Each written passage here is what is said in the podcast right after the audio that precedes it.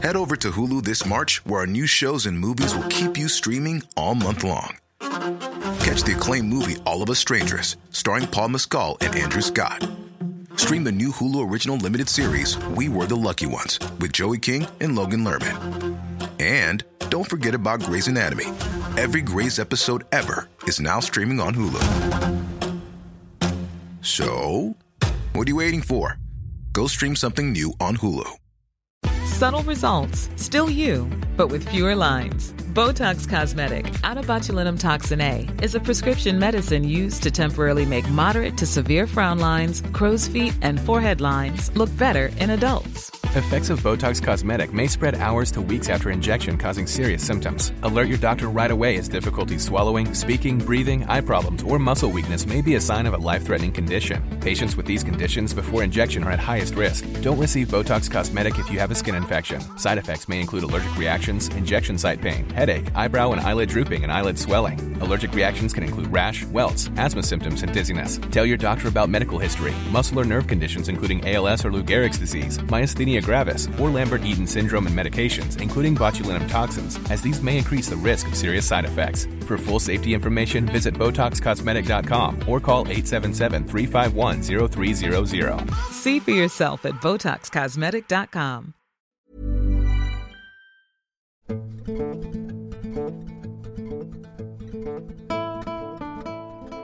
I ventured into the vast wilderness of Alaska, embarking on a solo hunting expedition in pursuit of stags.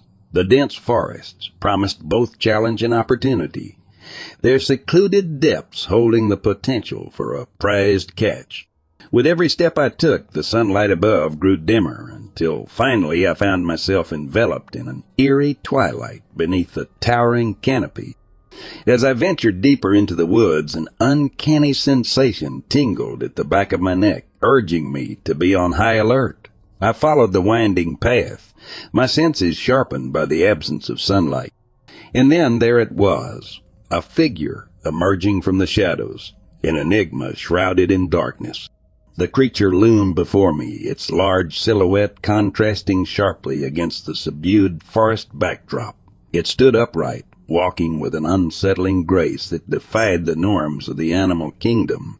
My heart raced as I instinctively sought shelter behind a nearby tree, my breath caught in my throat. Peering cautiously from my hiding place, I saw the creature draw nearer, its dark form manifesting only a few feet away. It appeared black, slightly shorter than myself, and devoid of any discernible neck.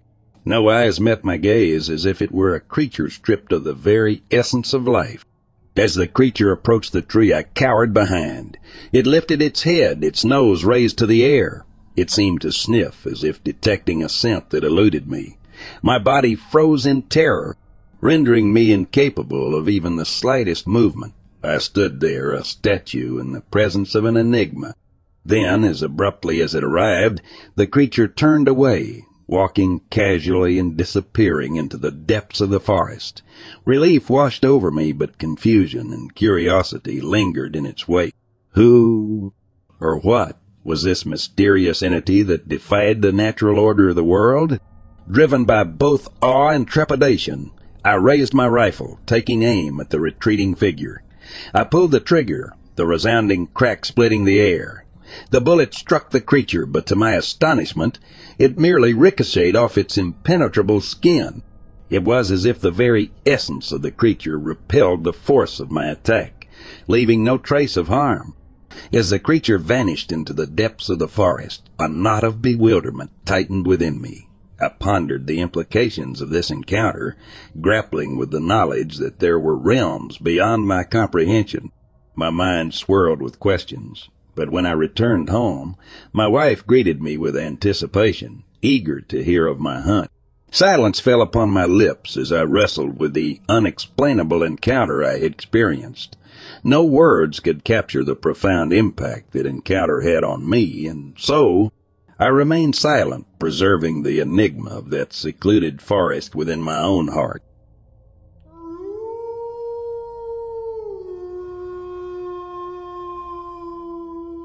In 2017, I was an undergrad living with three other students in a rough student house in a big city. For context on the layout of the house, This will be beneficial for the story.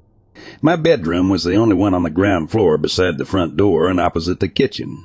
We only had a front door and front windows, no back door. My bed was in the middle of the room. The bottom of the bed was facing the bedroom door. There were three floors in total, two bedrooms on the second floor, and another bedroom and sitting room on the third floor. One June evening, we all decided to head out with a few other friends who came round for pre-drinks for a big drunken night out in town to simultaneously celebrate end of exams, my 21st birthday, and one big last hurrah before everyone went back home or went traveling for the summer. I'm not a huge clubber, so me and my then boyfriend were ready to go home at around 11:30 a.m. We hitched an Uber back, drunkenly got a takeaway, and passed out in bed around 22:30 a.m. At 4:30 a.m., we were both jolted awake by one of my housemates slamming open the door. We've we've been robbed. We rubbed our eyes in bewilderment, as neither of us had woken up and thought she was playing some horrible prank. Surely, given our proximity to the front door, we would heard something. We walked up the stairs to discover the upstairs rooms were largely ransacked and items missing. Everyone's electricals that weren't on them were gone, like laptops, iPads, cameras. Passports were gone and my housemate's weed stash was taken. A baseball cap from the girl whose room was on the third floor was found in another person's bedroom on the second floor, meaning the intruder wore the cap and took it off as he, they proceeded through the house. It then hit me. What about my room? I raced downstairs to check my belongings and discovered that my handbag at the bottom of the bed was missing, and my ex's phone and wallet that were also at the bottom of the bed was taken. My laptop was on the bedside table beside me and was untouched. The intruders managed to break open the front door, go through the entire house, ransack rooms looking for things to steal, and actually opened the door of the bedroom we were sleeping in to take things right in front of the bed we were in. And we never woke up to any of it. To say I was shook when I found out what happened was an absolute understatement. The police came to take our statements and file a report, but nothing ever came of it.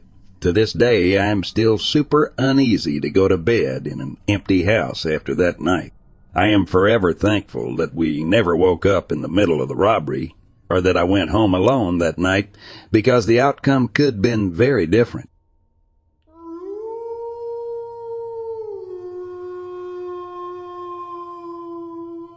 Myself and my two cousins were out hunting. I had met up with my younger cousin and we both hiked up to an old logging road. We then heard a very loud scream come from across the valley. It was about a mile or so across, and the scream seemed so loud at first I thought that some lady was screaming for help or something. The screaming lasted for just a short time, maybe thirty, forty-five seconds or so. I asked my cousins what that sound was, and they said they have never heard it before, even though they have hunted these woods for about seven years now. I then remembered that I read in a book that Sasquatch sometimes make a loud screaming noise. I still do not know exactly what made that noise.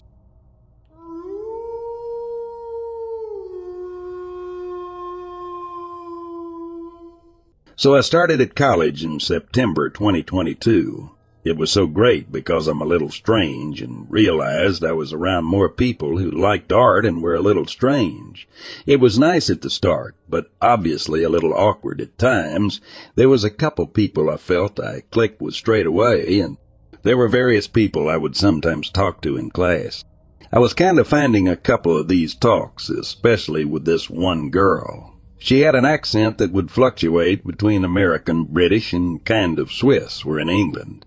I don't know it was something that I would fixate on coups I have had. At first I figured she may have autism, but obviously I couldn't know before. Time went on and we started all talking together on a big table, which was all good until there were controversial topics coming up from the girl. Over time, she would continue to share more unpopular opinions she had, such as transgender people, her views on men as a whole, and many more things that in this day and age obviously became an extremely uncomfortable conversation.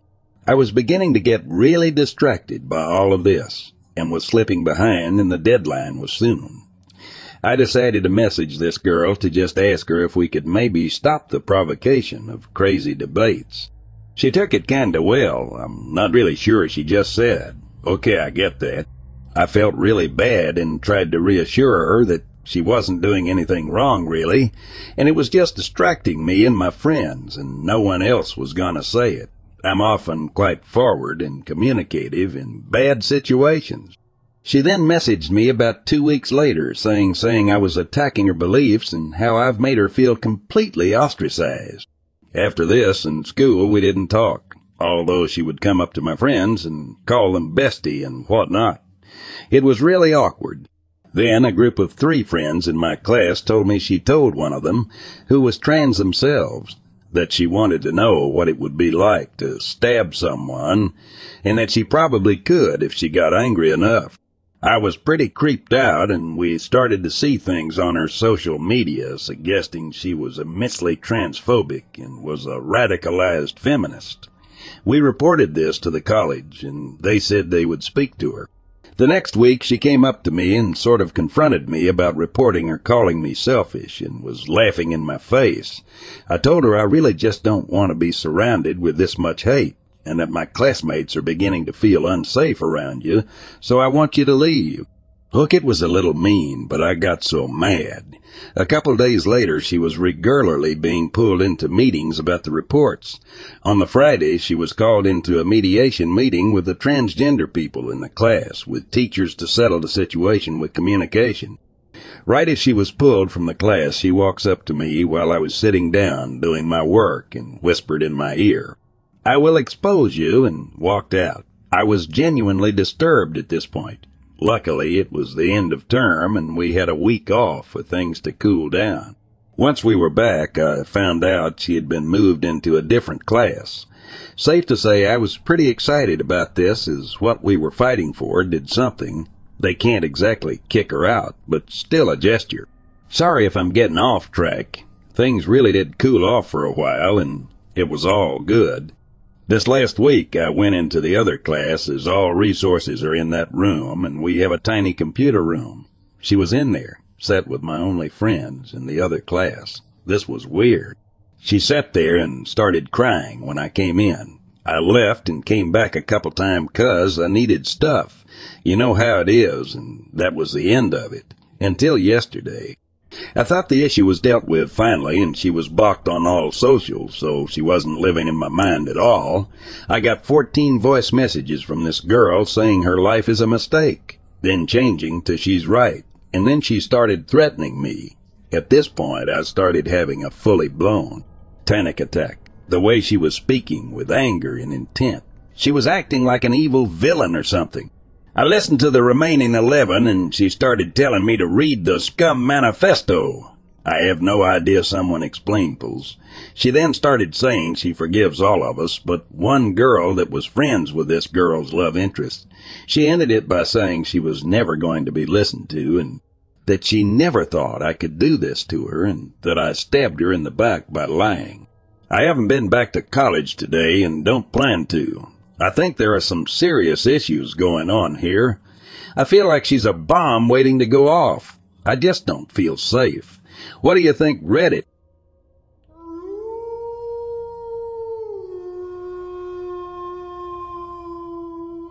I was living in Cooke City for a summer, staying at a friend's parents' cabin with them. It's right by Yellowstone. My friend and I worked opposite shifts, so I hiked every day and most of the time by myself.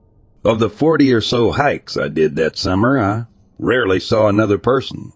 The town has a population of maybe 200. I drove to one of my favorite spots and was about two miles in, and I saw a woman maybe a half mile down the trail from me. She was just standing there, and I assumed she was looking at the scenery.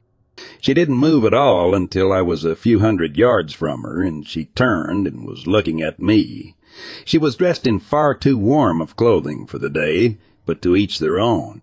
When I was probably two hundred feet from her, she waved, and I waved back. As I got closer, I started to feel uneasy, so I sat down for a minute to decide if I should turn around and run from her or just get past her so I could get to my desired point on the trail. I decided I'd power past her. I got up to continue my hike and she was gone. Just disappeared. This is the kind of trail where you can see clearly for most of the path and there is nowhere to disappear to. I decided to head back home and turn around and she was on the other side of the trail that I had just come from. I needed to get the hell out of there, so I started walking as fast as I could. She waved again and I didn't reciprocate this time. I put my head down and booked as quick as I could down the trail. When I got to where she should have been, she was gone. Again, I started running back to my car. The whole run back, and I'm not a runner. I felt like I was being watched. Got to the lot, and my car was the only one there, and someone had put a stack of rocks on my car. There were thirteen of them, which is my favorite number. Small rocks. It was the creepiest thing I've ever encountered on a hike. After that day, I didn't make it through the rest of the summer. I couldn't shake the feeling of being watched all the time. At work, when I was in bed, in my car, walking through the town. I left that weekend. It was hot that day, so maybe my mind was just playing tricks on me.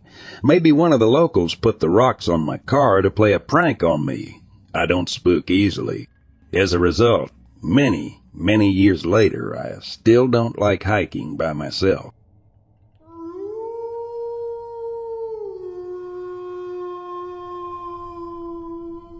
Late to the game, but a couple of years ago, I was in my house alone, pregnant and with my puppy. My husband worked nights, so I was usually alone. I usually text him throughout the night, and I went to the bathroom and saw someone at the door trying to open it. Our front door had a glass design on it, so you could see partially inside the house. I started walking towards the door because I thought it was my husband. I was in the hallway and noticed he was having trouble opening it, and my husband texts me. I said, Are you not outside trying to open the door? He says no immediately. I tell him someone is trying to break into the house. I called 911. The girl tells me to hang up and call the sheriff dept. At this time, the guy is trying to break down the door. I hid in a closet with my puppy in my arms. My husband works 15 minutes away and he got there before the sheriff. He was pretty scared and I was shaken up. Never again. We have knives galore. Our blue heeler puppy is a straight up beast and we have an arsenal of guns, protection and hunting. I feel safe even with just my dog. Turns out the guy who was trying to break into my house was arrested for breaking into another house and sexually assaulting a minor.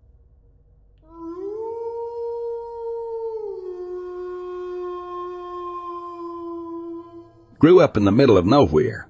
We used to have a smoke spot near an abandoned farmhouse about a half a mile out of town. It was a neat old house that you couldn't see from the road. It was surrounded on all sides by cornfields, and there were lots of trees to block the view. There was always a well-tended garden behind it. It had tomatoes, corn, peas, and that sort of stuff. We all assumed that it belonged to someone we knew or their relative who didn't have the space in town. One day, the fire department came and burned the house down to practice their firefighting skills. My friends and I gathered together later and started talking about it. We realized then that no one knew who the property belonged to, and that no one knew who had the garden there.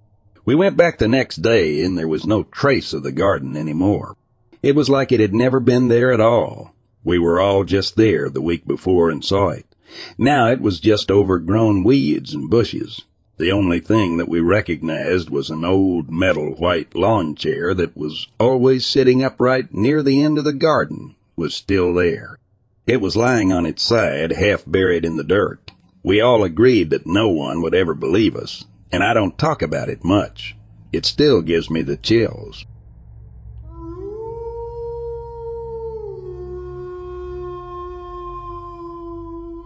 My buddy was bear hunting a few years back, North Cascades along the Canadian border. They end up dropping into a valley 500 feet down and are getting into where the alpine meadows roll into the tree line. Probably only a half mile off trail, but nobody but a hunter would drop in down there in search of something. And not every hunter would do that. Most just glass from the trail. Anyway, they're hiking along and come across an open patch of sand in the meadow and they look down and here is his footprint. Not a boot print, a footprint. There was only one of them, and here you's the real creepy part. He said it was small, like a child's. Got a real uneasy feeling after that. Now there's plenty of drug trafficking and rumor of hidden pot fields up in these parts since you could hike stuff across the border. If you really wanted to, uh, I guess. Have heard rumor of seeing teams of people that looked like they were out of place hiking these mountains. This area is only about three miles from the Canadian border, and it's a sea of wilderness on either side. The fact there was only one footprint and it was a child's bare foot makes you really wonder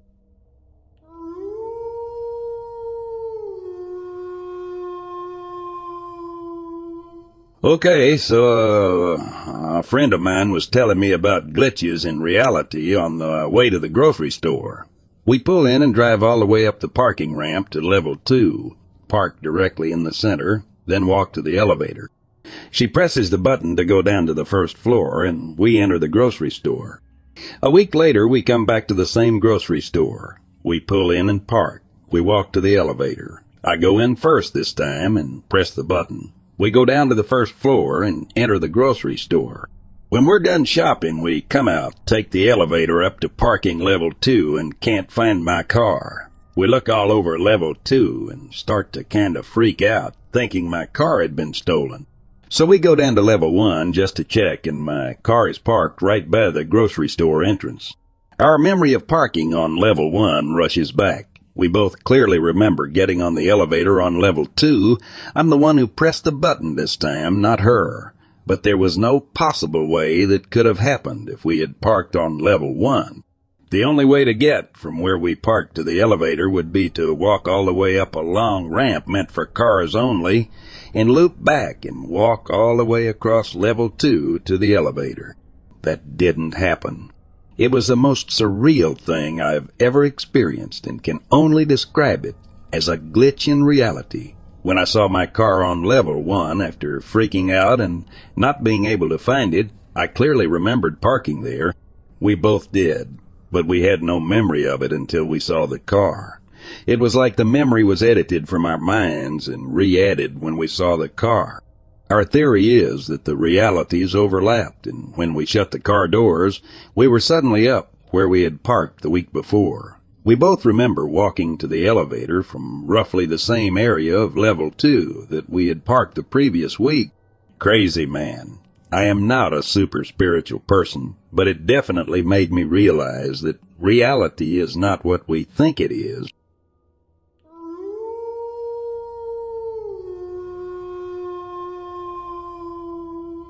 The first time I got up close to a black bear was about 15 or so years ago. Usually I'd hunt with my dad in eastern Washington, but he got into a bad motorcycle accident and was out of commission.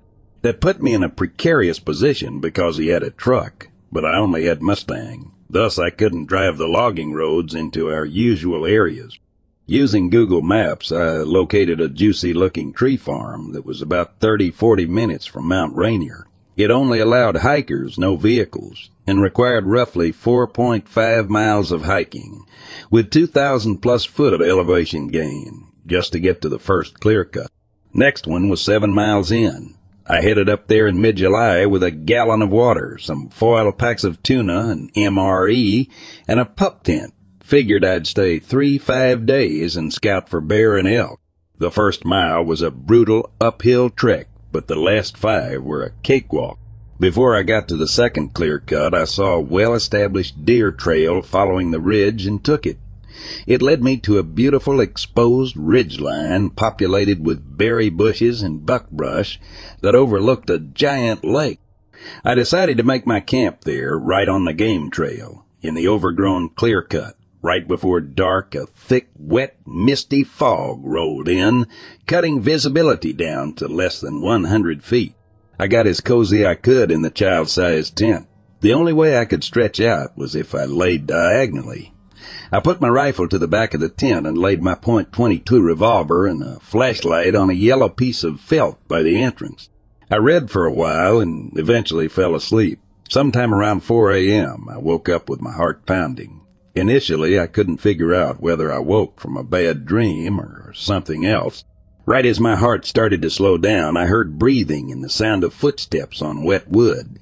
Before my fear got the best of me, I assured myself it was probably just a curious deer or elk since I'd had several late night encounters like that before. I grabbed my flashlight and revolver, unzipped the tent, and stood up looking around. Much to my dismay, the misty fog had gotten worse and visibility was less than 30 feet with the flashlight. I was about to sit back down in the tent when my light picked up two yellow eyes roughly 60, 80 feet to the left of me. The eyes bobbed down and then back up again, which reminded me of how deer behave when they're curious about something. I breathed a sigh of relief and said in a low voice, Piss off, deer. That's when the animal started walking towards me. The second I realized it was moving towards me, I knew it wasn't a deer. The eyes were only eighteen, twenty-four feet off the ground, and it was walking directly at me with no hesitation whatsoever. I yelled, Stop it and F off! The animal paused, giving me a moment to consider whether I should shoot the point 22 at it. I reasoned that it was most likely a bear, and that I didn't want to risk only wounding it and pissing it off. I decided to duck into the tent and grabbed my 3-6. When I tried to pull it out, the rifle got caught in the tent poles and fabric. Like I said before, it was a pup tent designed for children. I was using it because it was super lightweight when the rifle got snagged, I looked out and saw that the eyes were bouncing and could hear that the animal was moving towards me again at a pace similar to a human jogging. I jumped back up and screamed at it, which brought it to a halt about thirty, forty feet away. Still scared of wasting the six rounds of .22 ammo, I grabbed a chunk of wet wood at my feet and lobbed it at the animal. The wood landed a few feet to its left, but it didn't react. I grabbed another chunk and lobbed it, this time striking the animal somewhere on its back. It ran about fifty feet to my right and disappeared. I kept scanning for a minute or so and then reached into the tent for my rifle again. Immediately I heard footsteps again, shot up onto my feet, just in time to see a juvenile black bear galloping towards me at about thirty feet. I screamed at it, pointed the revolver, and was about to shoot when it finally veered away and kept on running till it disappeared into the woods. I stood where I was, scanning around with the flashlight until the sun came up.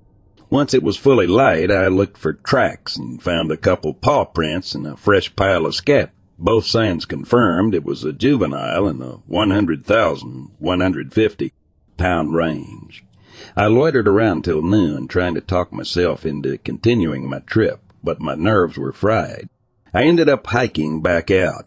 Though I camped and hunted in that area several times afterwards, I never felt completely comfortable there again and always had difficulties with falling asleep. I never saw another bear there, only deer, elk, coyotes, and a skunk. I also never set up my tent on game trails again either. In retrospect, I should have just fired the revolver to scare it off. At the time, my brain wasn't functioning properly. I'd never been in a situation like that and didn't know how to handle it. Oh well.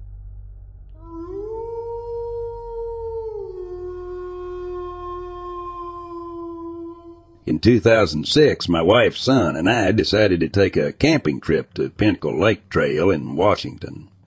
We were excited to spend some quality time together, enjoying the beauty of nature and exploring the rainforest. On a misty day with light rain, we set out for a hike. We hadn't gone far, probably less than a mile, when we came across a small trail that led to a boggy pond hidden within the lush forest. Tall trees draped with moss surrounded the dark water, creating an enchanting yet eerie atmosphere. Intrigued, we decided to venture further in. Navigating our way through the undergrowth, we carefully climbed over and ducked under fallen trees. The air felt heavy and oppressive, but we were captivated by the mysterious beauty of the place. Suddenly my wife stopped in her tracks and said, We need to leave. Now, confused, I asked her what was wrong, but she couldn't explain it. She just felt an overwhelming sense of unease, as if something bad was lurking nearby. Trusting her instincts, which had served us well in the past, I agreed to leave without hesitation. We retraced our steps back to our campsite and spent a quiet evening together before packing up and heading home the following day. Upon arriving home, we were shocked to see a local news report about a double murder just two miles up the trail from where we had been hiking. Two women had been killed the day after we had been there. Chills ran down our spines as we contemplated the possibility that my wife's intuition might have saved us from a similar fate. Was there a connection between her sense of unease and the brutal crime that had taken place nearby? To this day, the case remains unsolved. We'll never know for certain if my wife's instinct sensed the presence of a killer or if it was just a coincidence. But one thing is clear. Trusting her intuition that day may have saved our lives. That experience has left an indelible mark on our family, serving as a reminder that sometimes our gut feelings are worth listening to, no matter how inexplicable they may seem.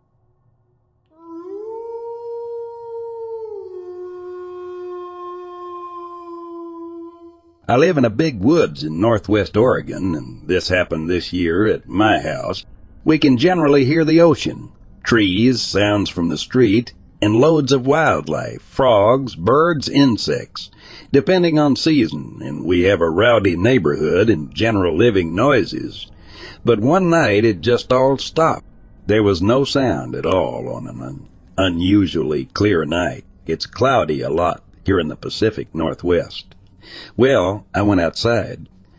I wanted to see if I could find a UFO or something mysterious happening. I wanted to see if there were any sounds. Curious, but the rest of my family were like, get inside, shut the window blinds. This is mess.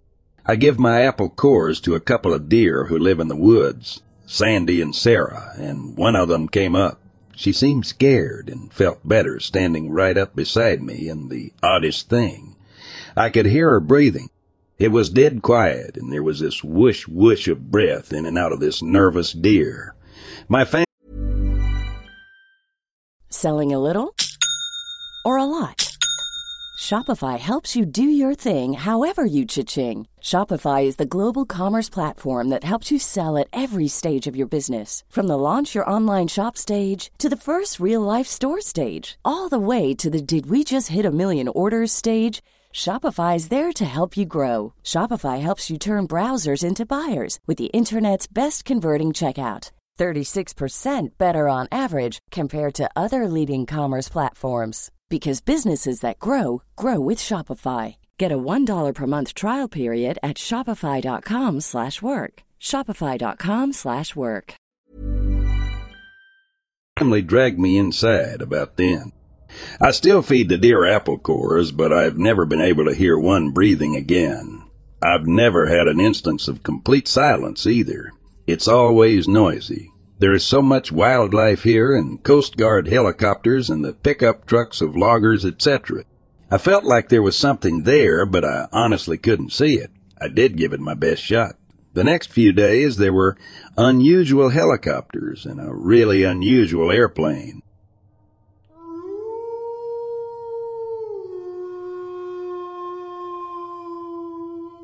In 1994, I lived in a remote cabin nestled in the hills of Bella Vista, California, not far from Redding and Lake Shasta. The surrounding woods were home to countless mysteries, and strange occurrences were not uncommon. One evening, I had some guests staying at my cabin. My friend and his wife were outside enjoying the fresh air when they suddenly burst through the door, exclaiming, You have to come out and see this.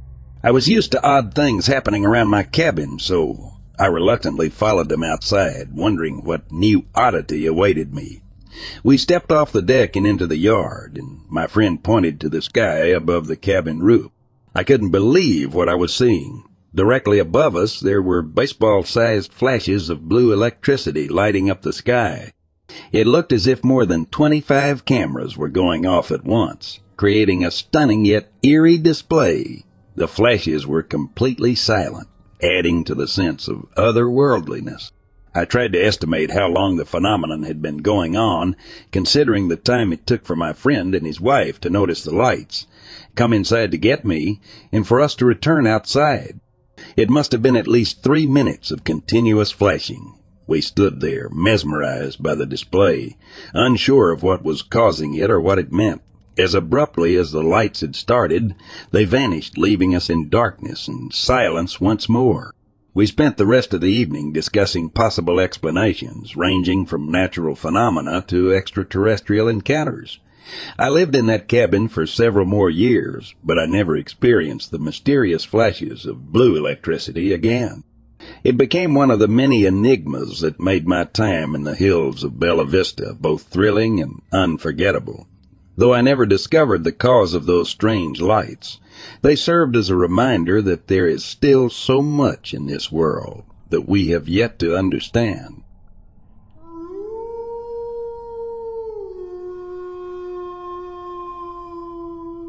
I was a cop for 27 years, which kind of brings me to what I experienced last year in Barretts, Montana. As a cop, I approach things with open-minded cynicism. In other words, I like evidence. I want to see it, touch it, feel it, test it, and then make my decision. I retired from the department three years ago. I'm from northern Arizona. I decided I needed a second career. I taught school for a semester and really didn't like it. On a fluke, my best friend and competitive shooting buddy said, let's go to truck driving school, so we did. We drove as a team and spent all of last winter in the mountain states, running from Phoenix, Arizona, near where I live, to Shelby, Montana. We used to overnight in Barretts, Montana, at a Sinclair station with a cafe, a small store, and parking for about 20 cents. It was a regular stop for us, so I was familiar with the area. We stopped this night, and I was in the driver's seat. My buddy was sitting on the lower bunk in the sleeper. We had a movie on the DVD player, and I was paying half attention to that, and half attention to my laptop when I caught some movement past the driver's window. Bear in mind, this is a small facility, and it is 100 yards from the freeway, but generally surrounded by a large field with three to four foot tall grass and thicket that goes right into foothills and mountains. I looked in the mirror and saw the biggest presumed man I had ever seen step behind my trailer which was about 70 feet behind me. I said, Jesus, that's the biggest mirror I've ever seen. Damn. My buddy popped up and looked out the passenger mirror. It walked between the space between the rear of our trailer and a truck that was parked next to us.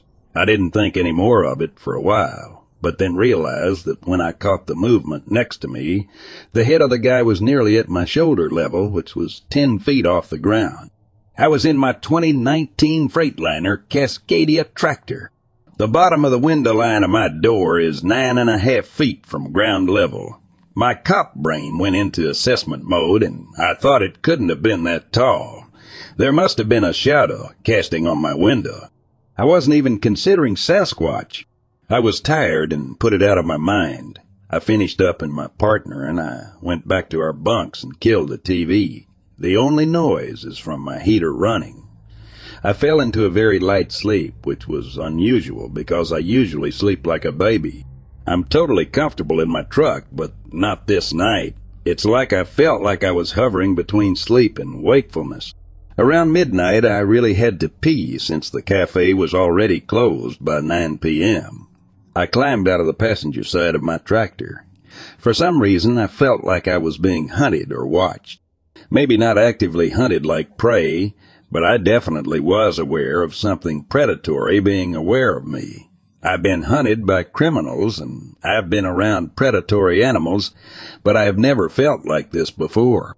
I finished quickly and looked around and scanned the grass field in the quarter moonlight and had a deep down feeling that I should not move toward the field. My instinct signaled that danger existed. I got back into the truck and locked the door. I felt like there was something out there that was dangerous, but only if I did something to trigger an aggressive response.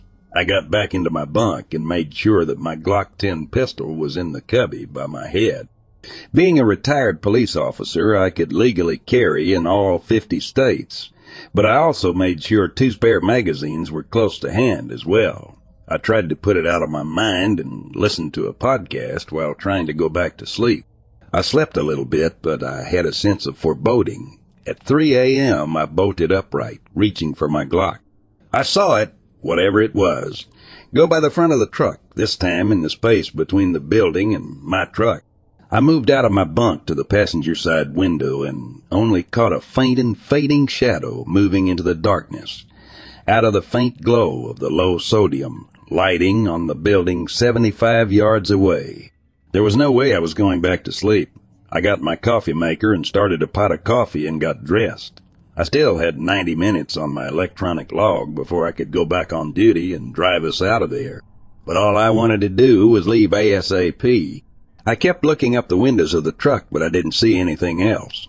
The sun started coming up, and with the light, the sense of foreboding retreated. I could see all around the truck and the few other trucks parked in the lot and out into the grass field and up to the building. My buddy asked why I was up so early.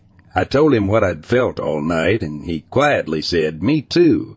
When the sun was fully up, I walked all around the places where I'd seen it. I was using my cop brain again and realized that the hard packed gravel would hold no tracks, especially as cold as it was. I walked to the edge of the grass field and there was a trail. It was a game trail where I'm sure deer moved through. There were no large footprints visible. When the cafe opened for breakfast, my buddy and I went in to eat. We tried to figure out what we'd experienced and seen. I am firmly convinced that I saw a Sasquatch. I took the known and the unknown and the puzzle pieces and put them into one logical assumption that could be made. At any rate, we decided to put a day of driving between us and Barrett's and get to a larger truck stop or terminal.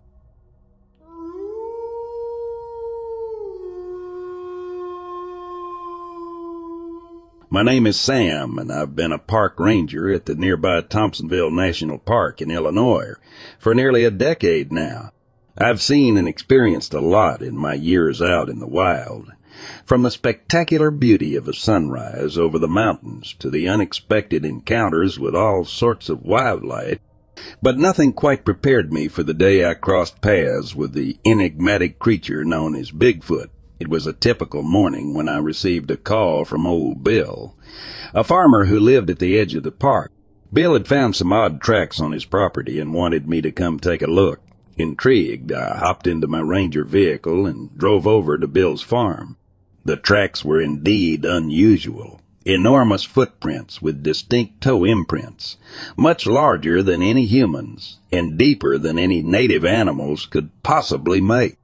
I remembered some of the stories I'd heard around campfires and in whispered conversations, tales of a creature called Honey Bear, a nickname given due to its fondness for honey and its bear-like size.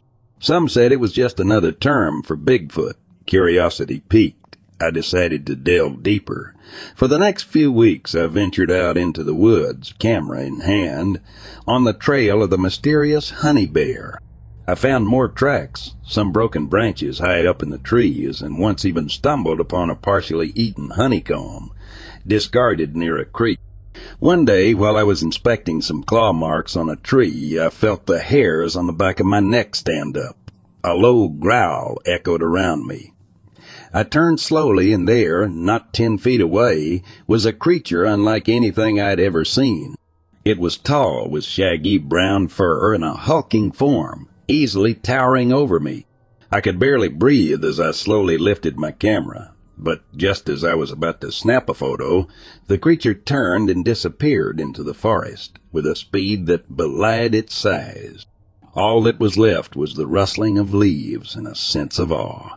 Whether or not what I saw was the legendary Bigfoot or the honey bear of local lore. I couldn't say for sure, but I can tell you this. There's more to the wilderness than we know, and sometimes the mysteries are what make it truly magical.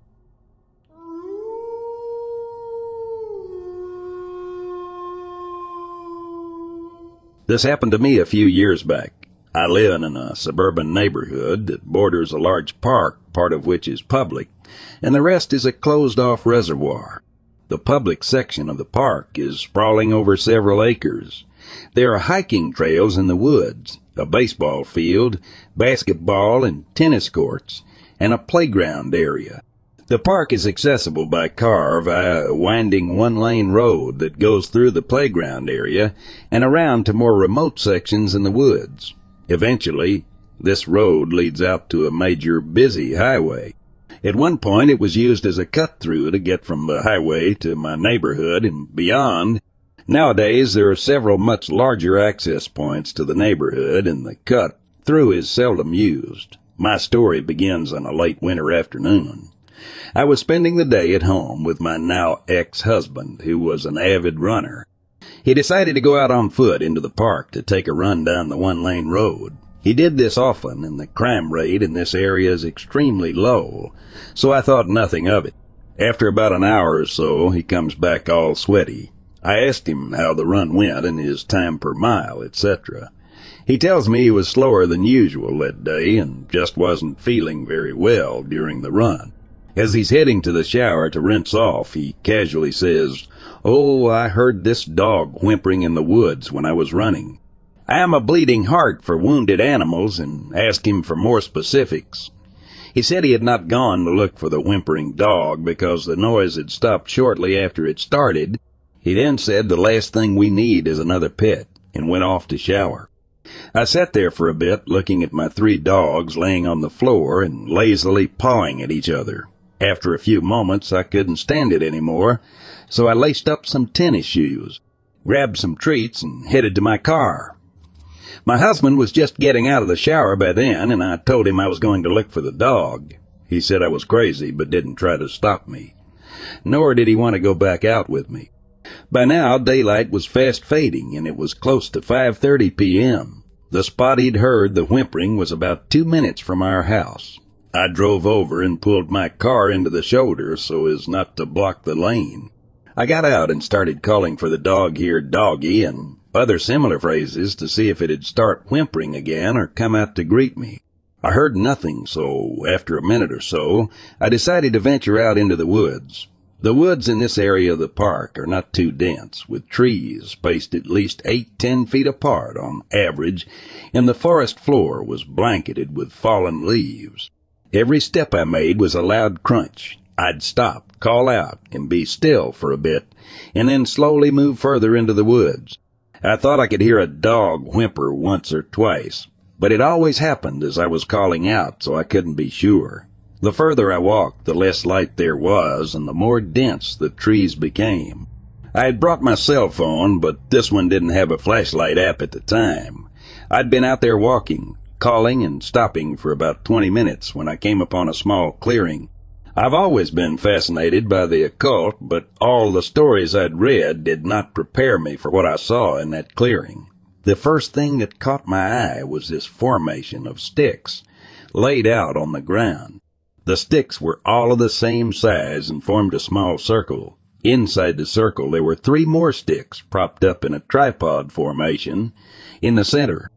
On top of the tripod was a small doll's head with the eyes missing from their sockets. I immediately had this OF moment where I realized that I was a woman alone in the woods at dusk, with no form of protection on me and in a spot where I clearly was not meant to be. I froze in place as I surveyed the surroundings. To make myself less scared, I called out again softly, this time, come here, puppy. There were small bones in a pile at the far edge of the clearing.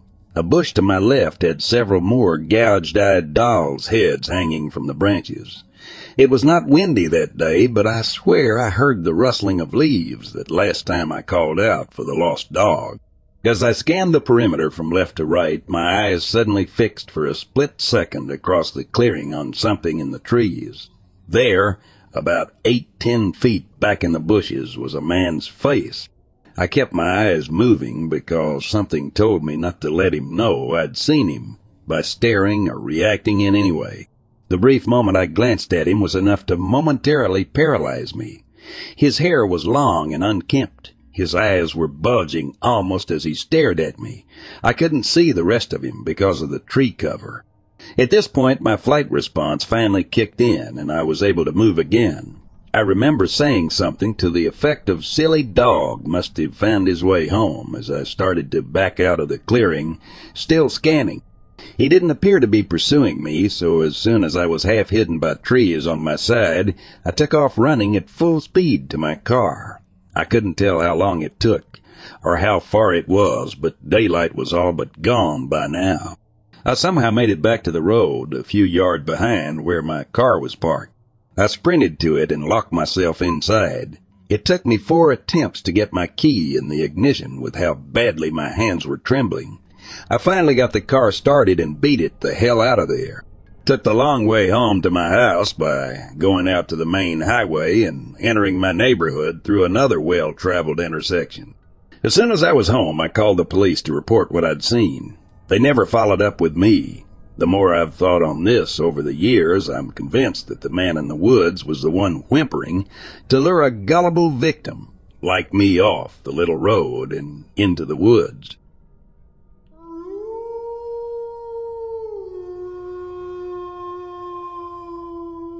My name is Tanya, and I am a teacher at a local school. One evening, after visiting a fellow teacher and friend, I began my journey home. To reach the bus stop, I had to traverse a forest track. Little did I know that this ordinary walk would soon become an extraordinary experience. As I made my way through the peaceful woods, a faint voice reached my ears. I halted, my curiosity piqued, scanning my surroundings for the source of the call. And there, just a few steps away, stood a small humanoid figure. It was unlike anything I had ever encountered before. The creature wore a tight-fitting black overall resembling a diver's suit.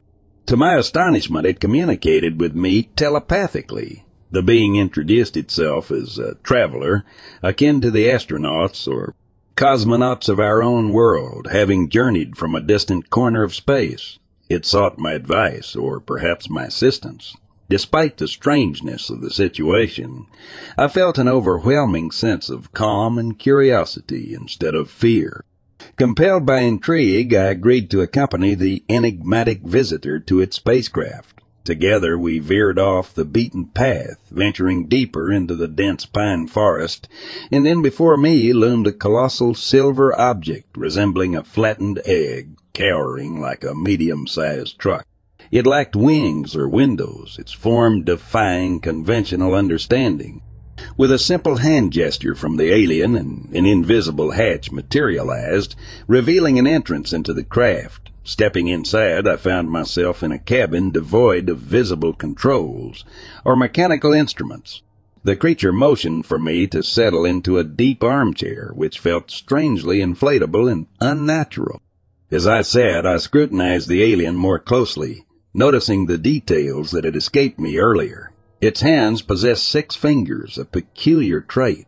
Its expressionless face seemed almost doll-like, and its mouth moved out of sync with its speech, reminiscent of a puppet.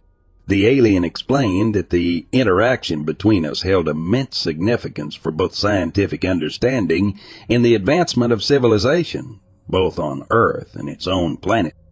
Astonishingly, it proposed a most extraordinary proposition to engage in intimacy with the purpose of conception. It assured me of its unwavering commitment to care for me and our future child, offering assistance during critical times through imperceptible means. Months later, my child was born, evoking concerns among doctors due to his unique physical attributes. Yet these worries soon dissipated as he thrived and grew, appearing outwardly ordinary except for a few peculiarities.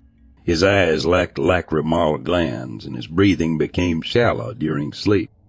To ensure his well-being, I even secured a job at a nearby kindergarten to keep a watchful eye on him. In 1992, a local newspaper correspondent had the opportunity to meet the boy and hear his story. According to the journalist's account, when sunlight graced his eyes, they emitted a red glow akin to a Siamese cat with his pupils transforming into vertical slits. Remarkably, the boy possessed a mature countenance resembling that of a Lilliputian. During their extensive conversation, lasting four hours, the boy revealed that, besides myself, the journalist was the first person he had confided in regarding his extraordinary origin. He spoke with confidence, saying, I am unafraid of our secret because my father will protect me from harm. I carry his knowledge and experience inherited even before my birth. In some aspects, I embody his individuality, not just in flesh and blood. The boy, however, declined to demonstrate his abilities, but hinted at changes within his own body, including temporary transparency. He expressed a desire to share his wisdom with those willing to help humanity, including the people of Russia, to navigate through challenging times. According to him, humanity stood on the precipice of an evolutionary leap, faced with a choice to embrace transformation or fade from the cosmos. He emphasized ecological concerns, the struggle to adapt to new technologies and overpopulation. Moreover, the boy proclaimed that all religions were essentially one and urged the inhabitants of earth to renew their consciousness, akin to ancient mystics and prophets, becoming spiritually awakened individuals living in harmony with the divine laws. In the second phase of his experiment, he aspired to determine if the qualities of Earth's inhabitants could be inherited, much like his father's qualities. With positive changes occurring on Earth, the boy believed his father's planet and its civilization could eventually join forces with ours. The story of this extraordinary encounter continues to intrigue and challenge the bounds of our understanding. It serves as a reminder that the universe holds wonders beyond our comprehension, offering glimpses into a realm where the extraordinary and the ordinary coexist in fascinating harmony.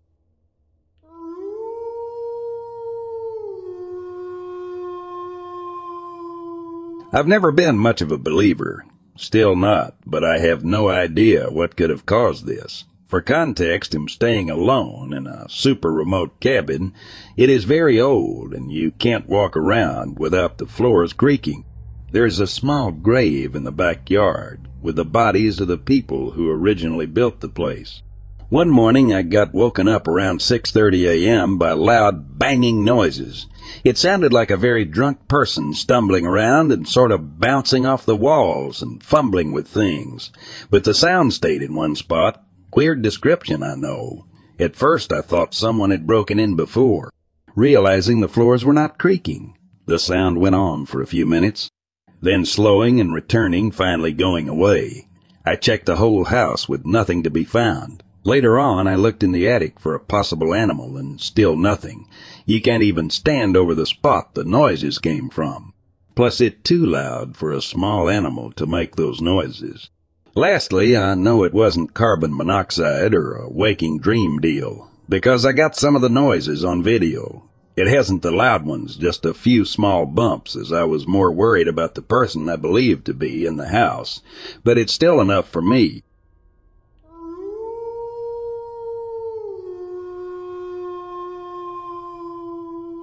So when I was 14, 15 years old, my parents owned a travel trailer, one of those you attach to the bumper of a truck. It had bunk beds in it, and I would sleep on the top.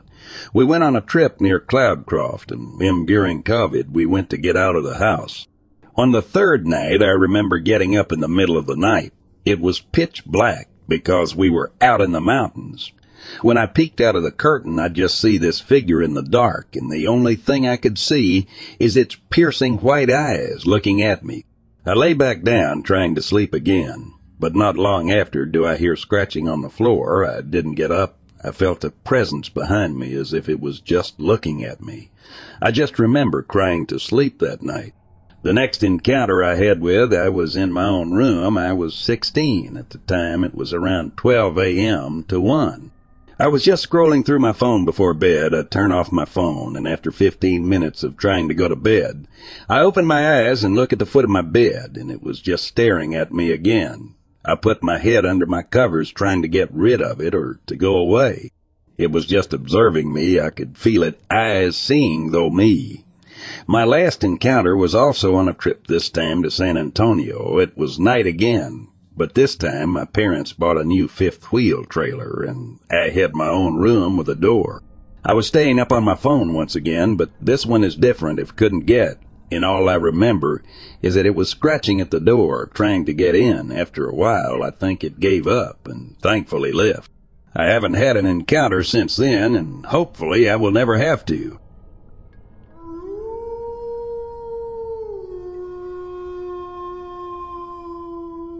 So my dad and I were hiking back in late November 2005 in a place called the UBC Research Forest north of Pitt Meadows, British Columbia, Canada, about 30 miles east and a bit north of Vancouver. It's on the edge of the mountains with several logging roads and trails. Anyway, the day was already getting late when we headed out, and the weather was horrible. There was no wind, but there were showers, hail, and slush. It was around three degrees Celsius. We were the only ones in the area hiking, and the parking lot was empty, both when we arrived and left. After about an hour of hiking randomly up logging roads and trails, we were a good several kilometers into the area when we took a break by a small stream and a small gully. Anyways, we smelled this horrible scent, sort of skunkish, with a human and fish scent mixed in. Neither of us had ever smelled anything like this before, and we both encountered every large animal there is out here on the coast. Because there was no wind, we knew it was close. We kept going along this hillside. Above us, fifty feet up, was an old, overgrown logging slash. Below us, a thickly wooded slope where we could see maybe a hundred feet down. We started feeling like we were being followed, and the forest became too silent. Even the local ravens didn't make a sound. We smelled the scent another two times, stronger each time, so we began hiking faster. As we came out of a small gully, we heard a crash. Spinning around, we raced back to the crest and looked back down. Something large and tall, easily taller than my dad, who is six foot, disappeared into the bush. We just caught a glimpse of dark brown. Since neither of us was armed, we continued on at full pace, knowing there was a logging road ahead. Again, we smelled that weird smell.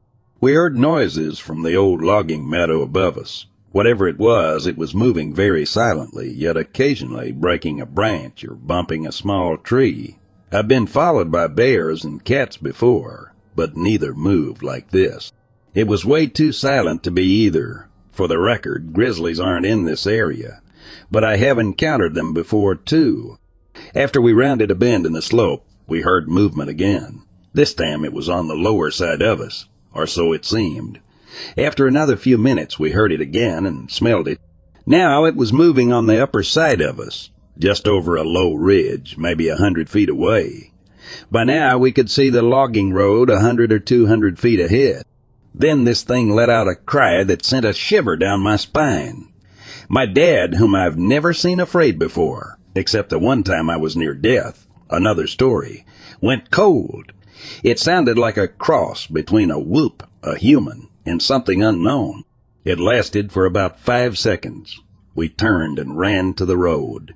Running down the road, we passed a junction and continued heading south. I dropped something a few seconds later, about 200 feet past the junction. I stopped, turned, and picked it up. Up amongst the trees, something tall and dark ducked out of sight. I have no clue what it was, but it was tall and fairly slim. It was too dark to really tell what it was as it was getting close to dark, and so we ran back to the parking lot. Unfortunately, it snowed the next day, several inches. Otherwise, we would have gone back and searched for evidence of this occurrence. This to this day frustrates both of us. Nevertheless, this is the only time I have ever been scared in the woods,